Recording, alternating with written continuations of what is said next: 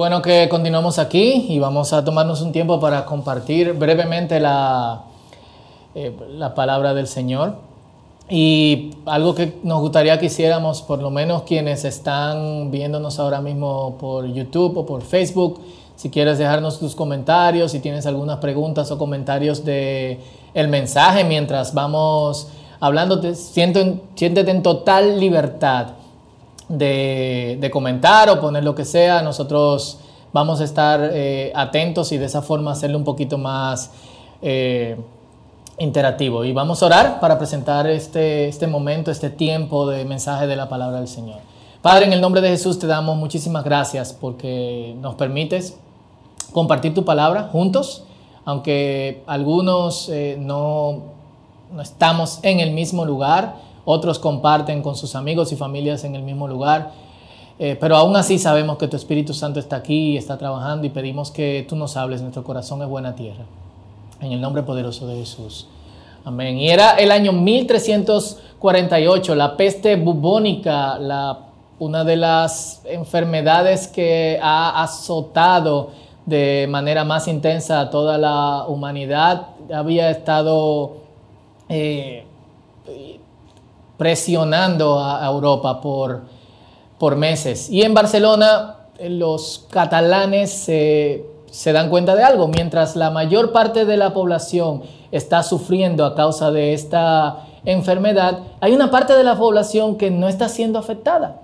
Esta parte de la población eran los judíos. Así que, ¿qué hace una persona en tiempos donde la superstición abunda, achaca la respuesta de, lo que está pasando hechicería, maldiciones, brujería, y acusan a los judíos de hacer brujería sobre el resto de la, de la población, sobre sus conciudadanos, y de posiblemente tener la pócima que sería el antídoto para esta, para esta maldición.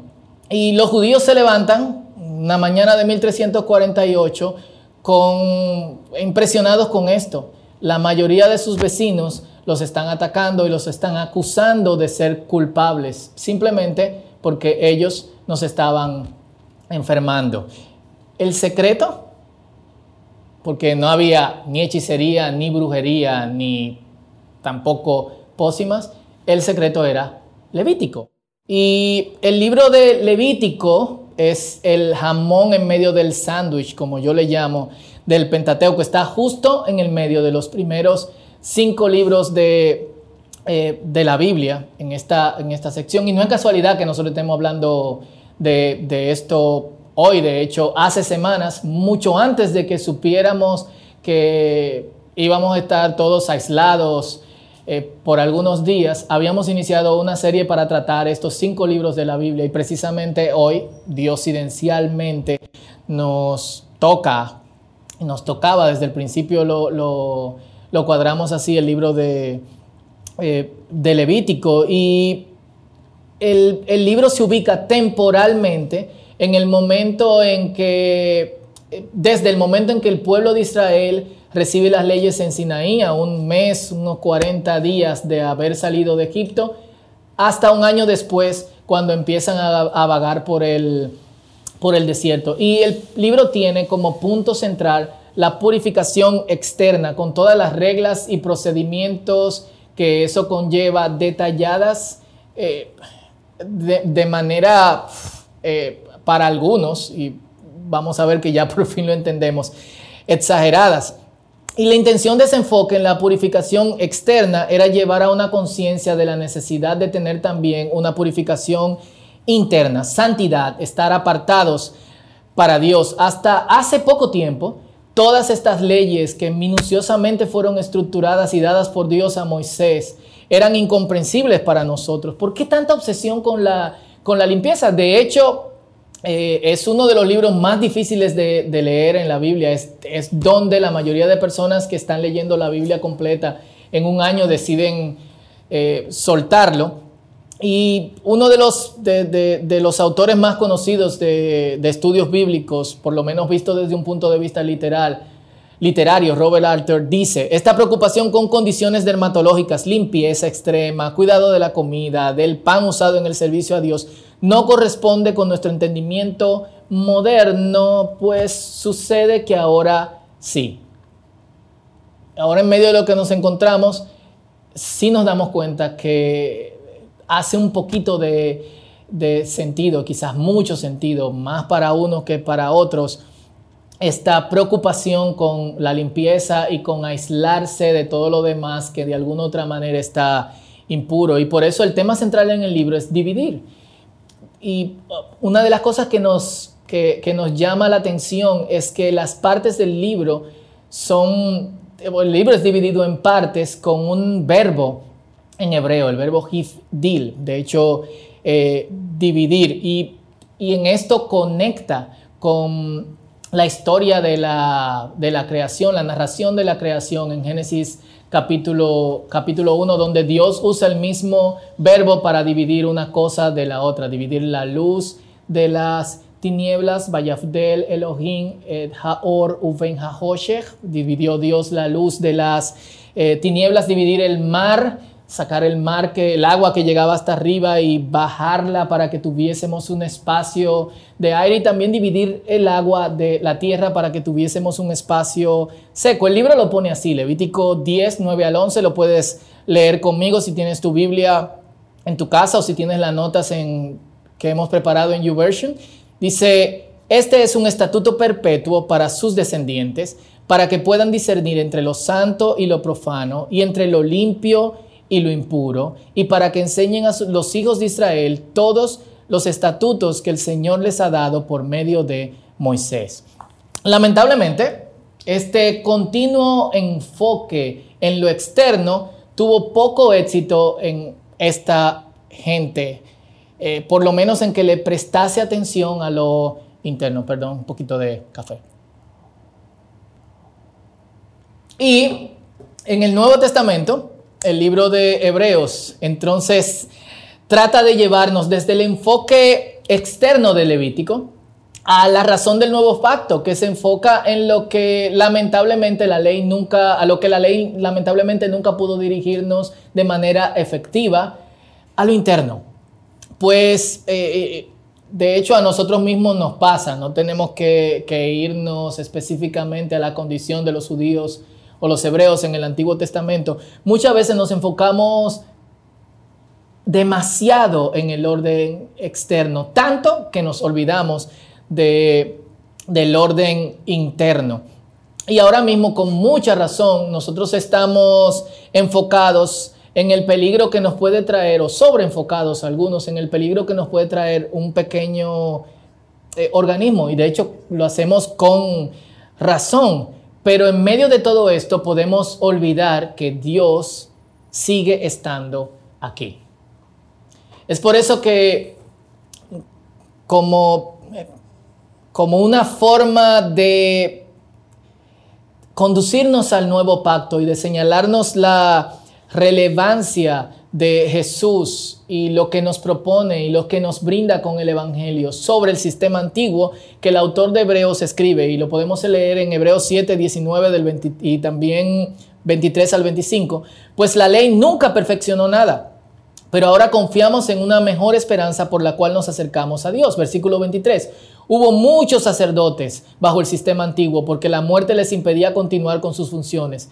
Pero dado que Jesús vive para siempre, su sacerdocio dura para siempre. Por eso puede salvar una vez y para siempre, muchos para siempre, a los que vienen a Dios por medio de Él, quien vive otra vez para siempre, a fin de interceder con Dios a favor de ellos. Y no sé si, obviamente lo notaron, para siempre, para siempre, para siempre. Lo que nos está indicando es que lo que lo otro purificaba temporalmente, Jesús purifica para siempre. Lo que lo otro cambiaba temporalmente, Jesús cambia para siempre. Lo que lo otro perdonaba solamente por un tiempo específico, Jesús lo perdonaba para siempre. En pocas palabras, todas estas cosas y todas estas reglas y todas estas cuestiones que Dios le brinda a Moisés en el libro de Levítico para que el pueblo la cumpla son importantes, pero no olvidemos que estamos frente a algo más importante. No olvidemos que todo el cuidado externo tiene que llevarnos a lo interno.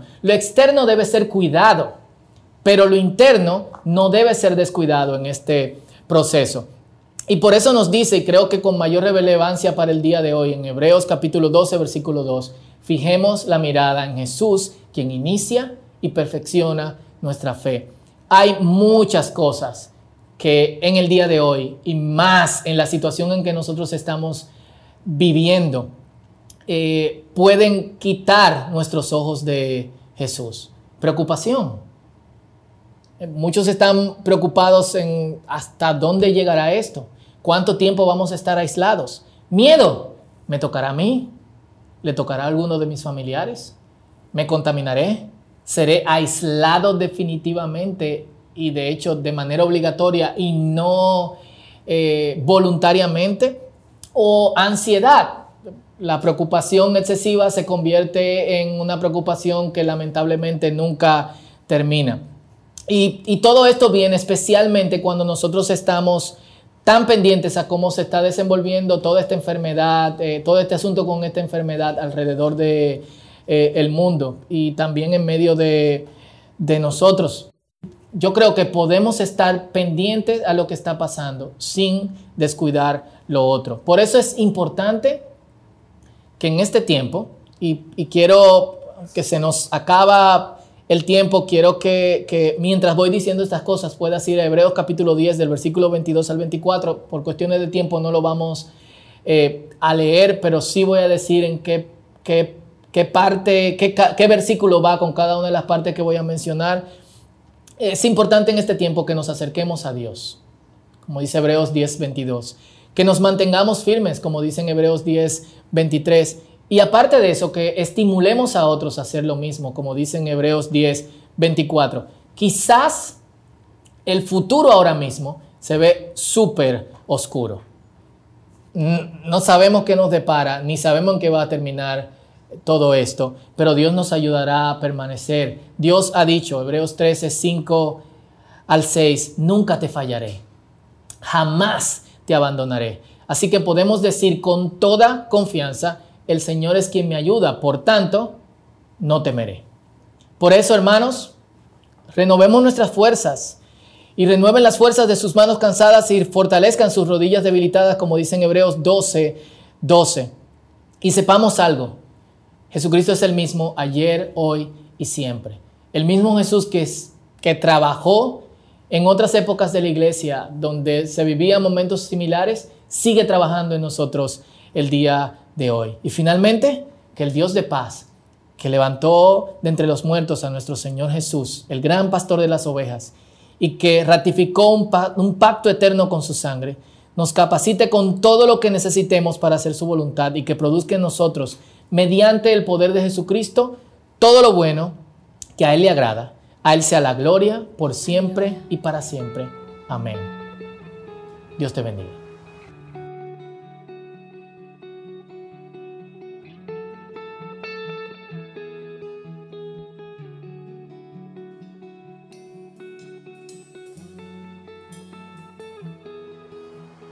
En el principio, Dios creador, antes del tiempo eras tú.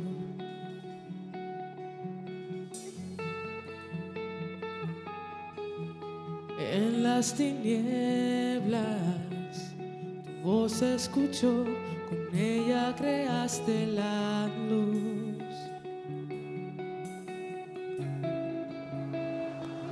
solo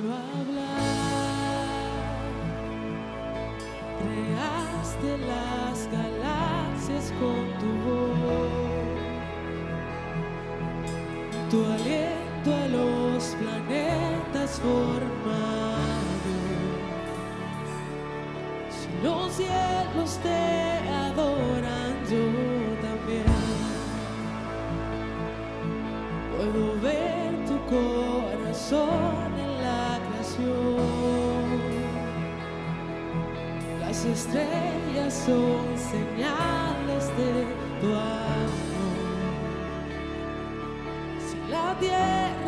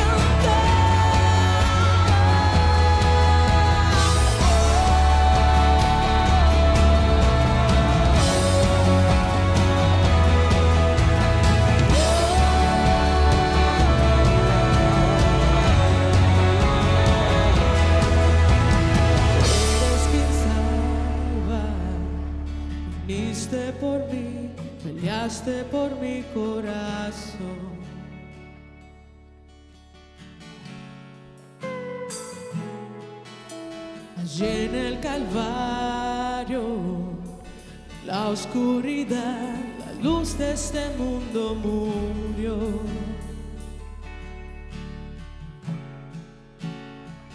Con solo hablar, disipas mis fracasos sin temor.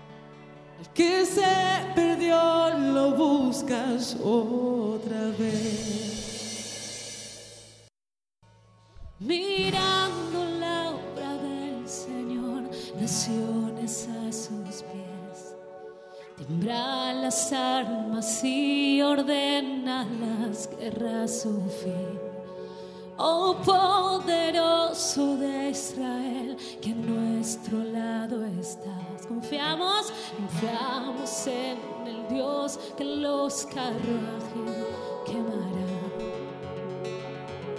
Dilo conmigo, Dios es por nosotros, Dios es por nosotros, a través del fuego es nuestro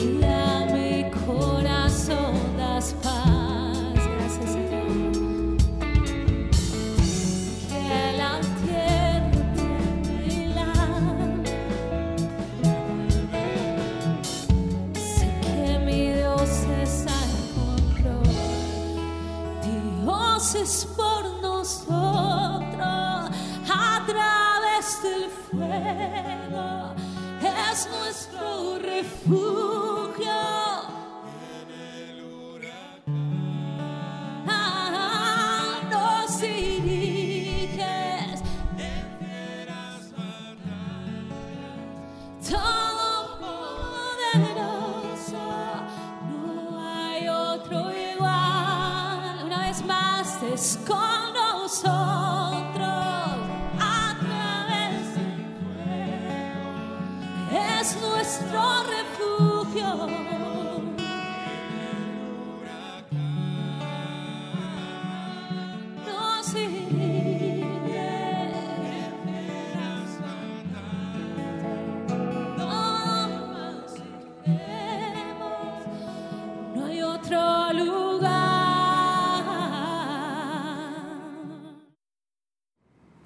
Buenos días, qué bueno que nos acompañas en este servicio virtual. Queremos dejar algunas instrucciones y anuncios para que estés al tanto de todo lo que va a estar sucediendo en nuestra comunidad en los próximos días. Vamos a iniciar con nuestros discipulados. El martes tenemos el discipulado de jóvenes, el miércoles discipulado mixto y el jueves tenemos dos discipulados, el de novios y el de matrimonios de 0 a 4 años. Para el viernes finalizamos con el discipulado de matrimonios de 4 años en adelante. Todos los discipulados se van a estar realizando vía Zoom y en cada grupo van a estar enviando el link para que te puedas conectar. En caso que quieras participar en alguno de nuestros discipulados, pero aún no perteneces a uno, puedes escribirnos a info@elcirculo.com.do y te vamos a estar enviando todas las instrucciones.